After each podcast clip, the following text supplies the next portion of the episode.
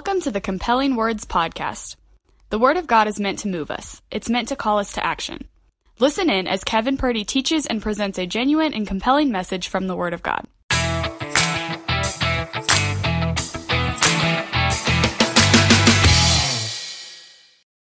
Question this morning is have you ever had have you ever had something that just took your breath away?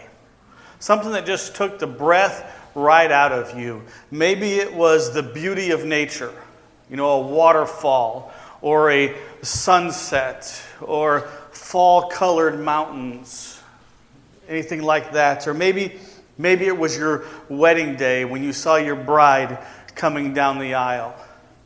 I once asked Leanne, you know, Leanne, did, the first time you saw me, did, did I take your breath away? And she said, Yeah, you scared me.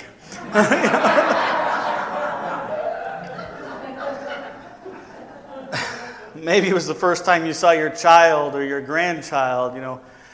That moment where it just kind of takes the breath right out of you. Well, imagine seeing God. Imagine you're walking down the block and you come around the corner and there's God. How would you respond? How would you react to that? Well, uh, the Old Testament prophet Isaiah had that moment.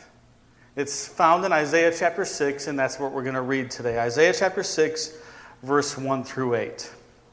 It says, In the year that King Uzziah died, I, Isaiah is writing this, so it's Isaiah. In the year that King Uzziah died, I saw the Lord high and exalted, seated on a throne, with the train of his robe filling the temple. Above him were seraphim. Each with six wings. With two wings they covered their faces, with two they covered their feet, and with two they were flying. And they were calling to one another, Holy, holy, holy is the Lord Almighty. The whole earth is full of his glory. At the sound of their voices, the doorposts and the threshold shook, and the temple was filled with smoke. Woe to me, I cried. I am ruined, for I'm a man of unclean lips, and I live among a people of unclean lips and my eyes have seen the King, the Lord Almighty. Then one of the seraphim flew to me with a live coal in his hand, which he had taken with tongs from the altar. And with it he touched my mouth and said, See, this has touched your lips. Your guilt is taken away and your sin atoned for. Then I heard the voice of the Lord saying, Whom shall I send, and who will go for us? And I said, Here am I, send me.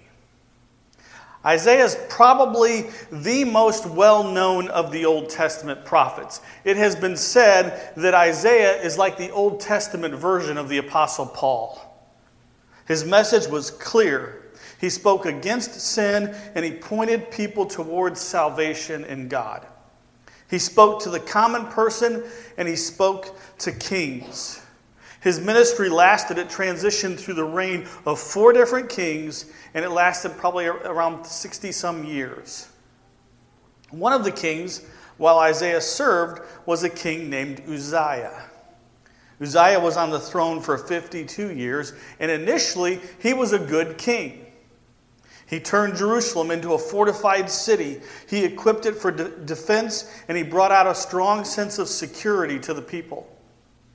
But Second Chronicles 26, verse 16, tells us that after, after Uzziah created all this power, after he became powerful, his pride led to his downfall.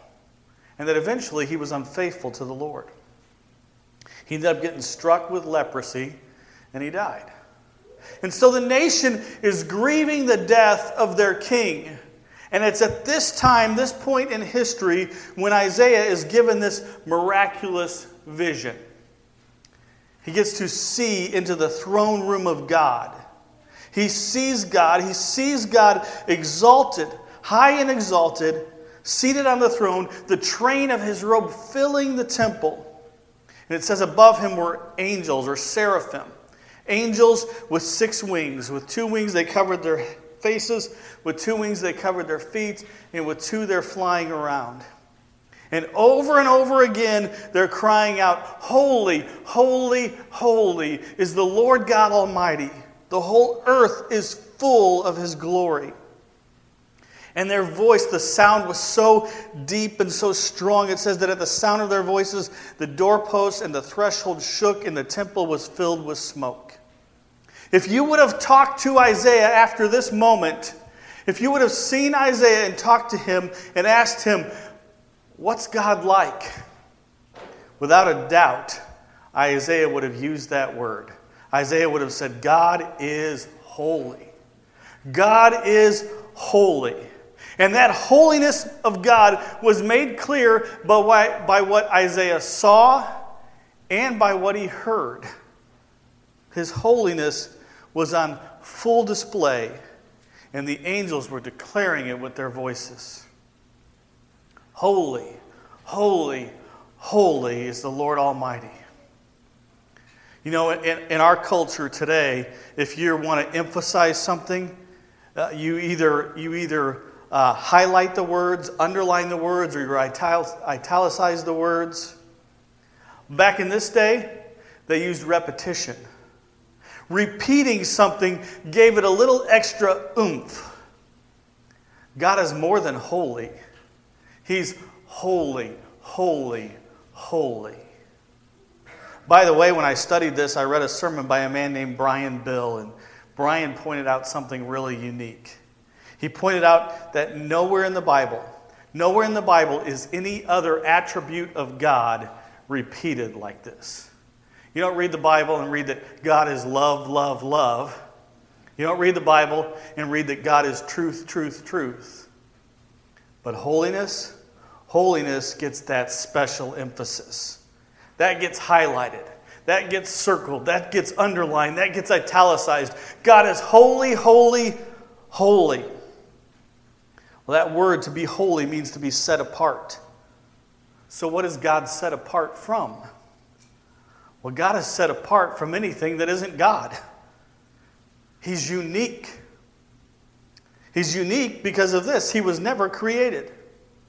He was never created. Genesis 1 1. The, what does it say? It says, In the beginning, God. In the beginning, God. The Bible teaches us that at the very beginning was God. God is the source for all the rest of creation. We have a real hard time understanding that because that goes against everything that we understand. Everything we know and see and everything we experience in our frame of reference has a beginning. Every person we met has a birth. Everything we see was either produced, made, created, has a put together, assembled. It has a beginning, it has a source. The truth is that everything around us has to have a beginning. We either have to accept that creation came from a spontaneous organization of random stuff that pre existed, or that creation came intentionally from a God who pre existed. Those are the only two options we have. It's the only two options we have. We have to believe that something pre existed, that something was there at the beginning that initiated creation. We either believe that that something was God and He created intentionally, or we believe that that something that pre existed was just random stuff that accidentally initiated creation. If it's God, if it's God that pre existed, if it's God that was there in the beginning, as the Bible tells us, well, that puts God in a whole different category than anything else because it means that He was not created. He's unique. He is holy. By his nature, because of who he is, God is set apart. He's unique beyond anything else. He is holy. God is holy. And he's not just holy in who he is, God is holy in what he does. He's separated from anything that is impure, anything that is sinful, anything that is evil, anything that is wrong. He is separated from that. Deuteronomy 32, verse 3 and 4 says, I will proclaim the name of the Lord. Oh, praise the greatness of our God. He is the rock. His works are perfect, and all his ways are just. A faithful God who does no wrong, and just is he. You see, because God is holy, He is morally pure and perfect. His ways are perfect. He does no wrong. And once again, that is so hard for us to get our minds around. We don't we can't hardly grasp that because we don't see perfect. We don't see it anywhere. We see messed up. We see broken. We see ugliness. We look around and we don't see perfection. Sometimes we see good, sometimes we see beauty, but we never see perfection. Our role models get busted for something secret and shameful. Those we look up to and admire often let us down. Our heroes, come to find out, aren't so heroic. We get disappointed when we find out someone who has inspired us has a skeleton in their closet. So we, we see all the broken and we see all the messed up, and so we begin to think that there's no perfection anywhere. Perfection's unrealistic. We even begin to think that perfection is unrealistic for God. There's a lot of people today who, will, who cannot accept the fact that God is sinless. Because nothing's perfect. No one's ever perfect. Even God cannot be perfect. But that's exactly what makes God God. That's exactly what makes him holy. That's exactly what sets him apart. That's exactly what makes him unique. That's exactly what makes him holy. Because he is perfect, he is pure. The disciple John wrote and said, God is light. In him there is no darkness at all. That's exactly what Isaiah experienced. He came face to face with a holy God and when Isaiah looked into that throne room and saw God, the pure holiness took his breath away. It rocked his world. Look again at Isaiah 6, verse 5. What did Isaiah say?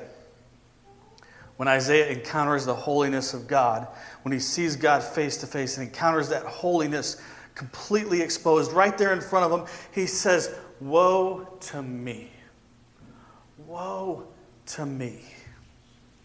Now, the definition of that actual word, it means this it means an impassioned expression of grief and despair.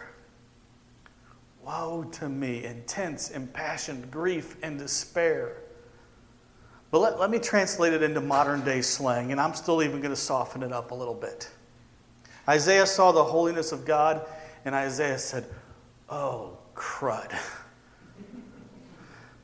Oh, crud, I am in trouble.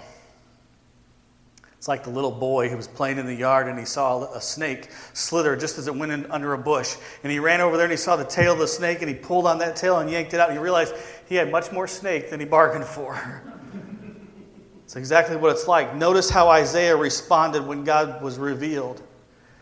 When, when he saw God, he didn't say, oh, wow, that's awesome. He didn't write a song, he didn't write a poem, he didn't take a picture, he didn't give thanks, he didn't offer a prayer, he didn't even just soak in the moment. When he saw how big God was, he also saw how little he was. When he saw how holy God was, he also saw how sinful he is. Have you ever been instantaneously overwhelmed. One minute, everything's going just fine, everything feels real good, and the next minute, all of a sudden, you're in a pure panic. That's where Isaiah was. He was all well and fine until he saw the holiness of God, and then it was pure panic. What am I going to do? I'm a sinner standing in the presence of a holy God. Oh, crud. We can never, we can never own up or understand the filth of our sin until we first understand the holiness of God. When Isaiah, when we see how great, when we see how great God is, we immediately recognize how non great we are. And I'm pretty sure non great's not a word, but you know what I mean. The prophet Habakkuk, Habakkuk prayed to God. And in his prayer, he described re- his reaction to the power of God. In Habakkuk chapter 3, verse 16, it says, I heard and my heart pounded. My lips quivered at the sound. Decay crept into my bones, and my legs trembled. I wonder if we don't tremble enough before God. I wonder if we take the holiness of God too lightly. You know, our culture today, we have an expression, and it starts with holy, holy, and then it's followed by something very offensive. Something that is a word used for excrement. We attach that to the word holy, which is a description of God. Think about that. I wonder if we don't tremble enough before God. I wonder if we take God's holiness a little too lightly. Several years ago, two comedy writers, Mel Brooks and Carl Reiner, uh, did a sketch that they called The 2,000 Year Old Man. And in one part of, in one of the skits with that character, Reiner interviewed Brooks, who played the part of the old man. And at one point, Reiner asked the old man, "Did you always believe in the Lord?" And Brooks replied, "No, no. We had a we had a guy in the village named Phil, and for a time we worshipped him." You worshipped a guy named Phil? Why? Well, because he was big and mean, and he could break you in two with his bare hands. Well, did you have prayers? Yes, would you like to hear one? We would pray, Oh, Phil, please don't be mean and hurt us or break us with your two bare hands. Well, so when did you stop worshiping, or when did you stop worshiping Phil and start worshiping the Lord? Brooks said, Well, one day a big thunderstorm came up and a lightning bolt hit Phil. We gathered around and saw that he was dead, and then we looked at each other and said, There's something bigger than Phil. So there Isaiah stands. He's in the presence of this big and holy God. It's overwhelming to him, and it exposes his sin. And he knows without a doubt that he's unworthy. I'm ruined, a man of unclean lips, and I live among a people of unclean lips.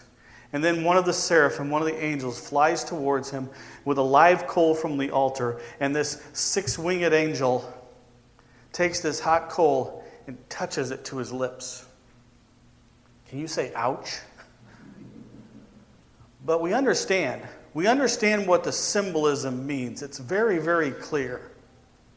The hot coal purified his lips, it purified his filthy lips. And the angel even says, This has touched your lips, your guilt is taken away, and your sin atoned for.